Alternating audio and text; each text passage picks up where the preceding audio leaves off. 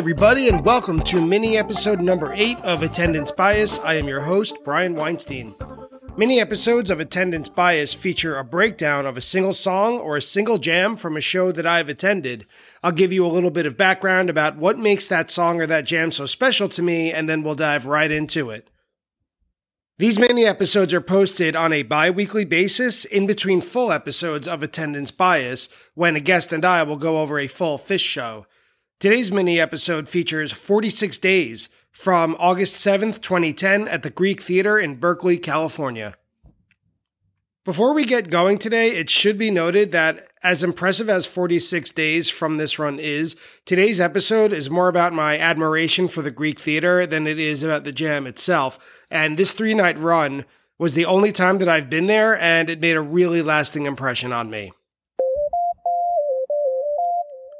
In 2009, my girlfriend at the time and I lucked out and we won tickets by mail for all four shows at the Red Rocks Amphitheater in Colorado.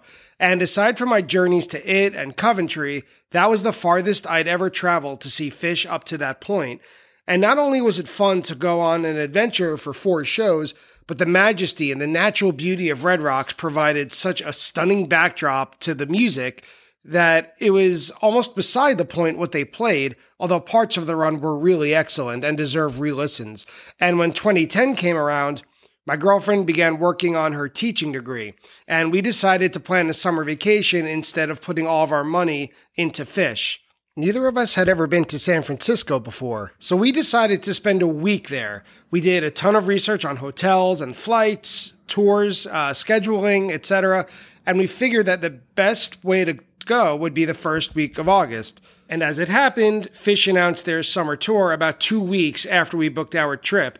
And, well, wouldn't you know it, they were kicking off the second half of the tour at the legendary Greek Theater in Berkeley, which turned out to be just a short BART ride from downtown San Francisco where we were staying. And with just a little bit of luck, the ticket gods were with us again in 2010, and we got tickets for all three shows from the lotto. We extended our trip by a day and eagerly awaited August. We arrived in San Francisco, and over the course of the week, we hit all the tourist stuff like Pier 39, the Golden Gate Bridge, Sonoma and Napa, Haight Ashbury, 710 Ashbury especially, uh, Giants Dodgers game, Union Square, Chinatown, where I had the most delicious salt and pepper chicken wings ever, and of course, In and Out. And after a week of gallivanting around the city and taking in much of what it had to offer, it was time for us to travel over the bay to Berkeley. And I had never visited Northern California before. I was so stunned at how 60 degree August afternoons in San Francisco would shoot up to the high 80s in Berkeley, which was just 12 miles northeast of the city.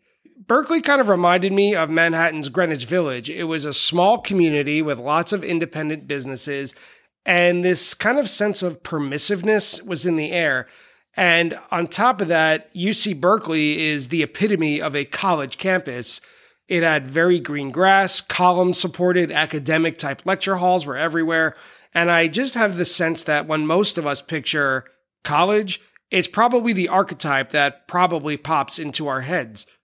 On top of that, the Greek was and probably still is an entirely GA venue it's obviously great because you can end up sitting wherever you want without any restrictions. But on the other hand, if you're not in line early on the day of the show, you're stuck either up on the lawn way back or toward the floor all the way in the back there. So we arrived at the venue with about two hours before the doors opened. This was the third night of a three night run. So after kind of messing around the first two nights with our friends and going around Berkeley, the third night, we were just all business. So we got there about two hours before doors and we got in line and made friends with pretty much everyone around us. Although I was at Red Rocks the previous year, these were my first true West Coast shows, and the differences struck me immediately. First of all, there was far less drinking than I expect compared to East Coast shows.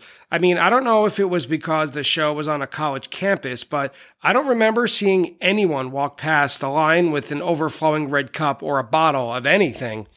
Even the couple ahead of us who brought a bottle of wine, they wanted to split it with everybody as opposed to just sharing it between the two of them. My second observation that people were generally friendlier and more laid back than on the East Coast. Not that any Phish show in 2010 was really a rough place, but at the Greek, it felt like people were asking us where we were from, how long we were staying, um, how many shows we've seen. And as opposed to just making small chit chat like you do when you're sitting down before lights, most people seemed genuinely interested in our answers. I mean, we were all just passing time before the doors opened, yes, but the vibe just seemed warmer than what I'm used to. Finally, people were quiet during the music. It was like a revelation. I never realized that collective close listening was possible at a Phish show. I'd never experienced it before.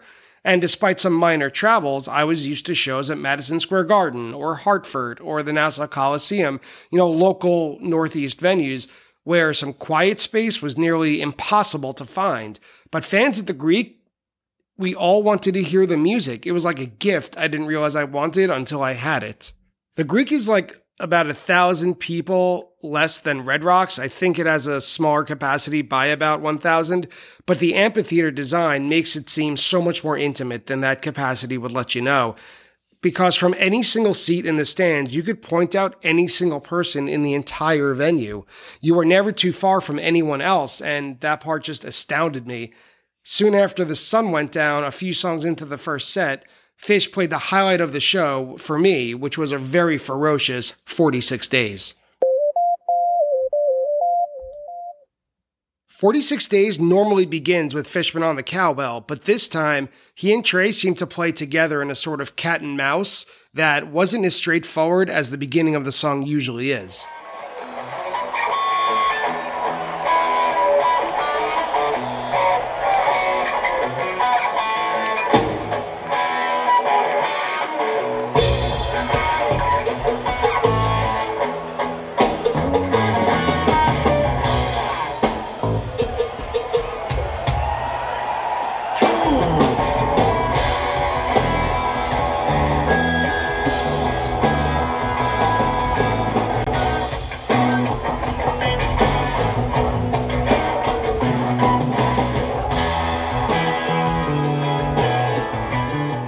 After the first chorus, Trey took an extended solo. It seemed like he just wanted to tear right into the song and not mess around with his rhythm playing. It should be noted that this run of shows were the first where Trey played his new Asadak guitar.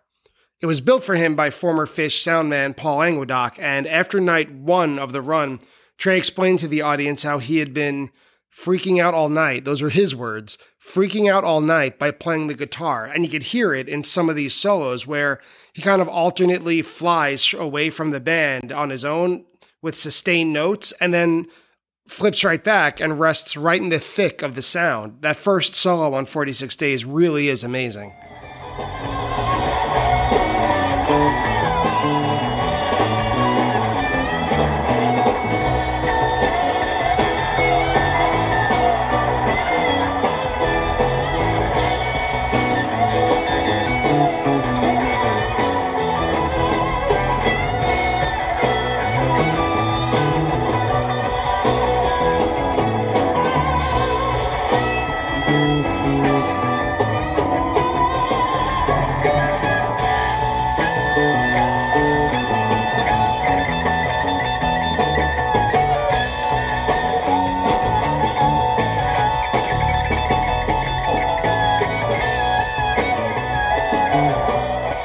About five minutes in, the band barely comes back for the chorus, and then they jump right back into the pool for more guitar theatrics, and it blew the place apart. It was at this point that confirmed that I was seeing something really special. Even though I usually gravitate toward extended and complex jams, this straight up rock and roll just completely slayed me.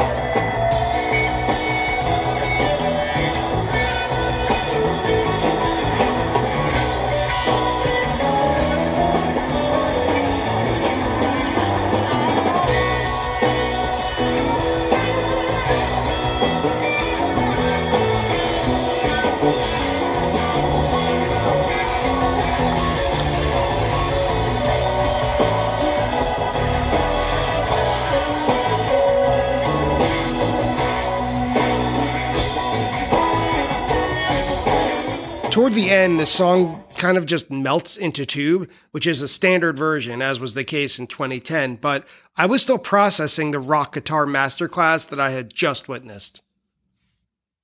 Most people probably remember the 2010 Greek run for the space funk version of Cities from Night 2. You know, we know it as the Greek Cities. But even though that's a legitimate way to remember it because it's surely one of the best jams of that year, in early 3.0, let's say 2009 and 2010, 46 Days, in my opinion, was the most consistent song that the band played. Even though Light had the best jams, for cohesion and power, 46 Days was it. I remember first thinking that when they played it on December 4th, 2009 at MSG, and this version in Berkeley confirmed it. I'm not usually one for guitar theatrics, long guitar solos, impressive as though they may be, usually bore me. But this one, played during the first set of the final show at an incomparable venue, broke that mold. It caught my attention in a big way, and it brought some of the most energy I've ever remember feeling at a Phish show. Next week on Attendance Bias, my guest is Slade Somer, editor in chief of The Recount.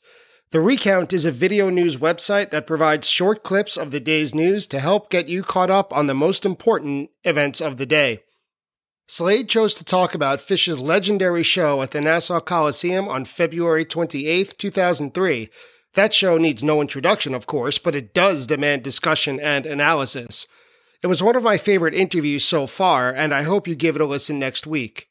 If you enjoy Attendance Bias, please support the show by leaving a review and a rating on your favorite podcast app of choice, and just tell one other person about the show. Text, talk, or whatever, spread the word.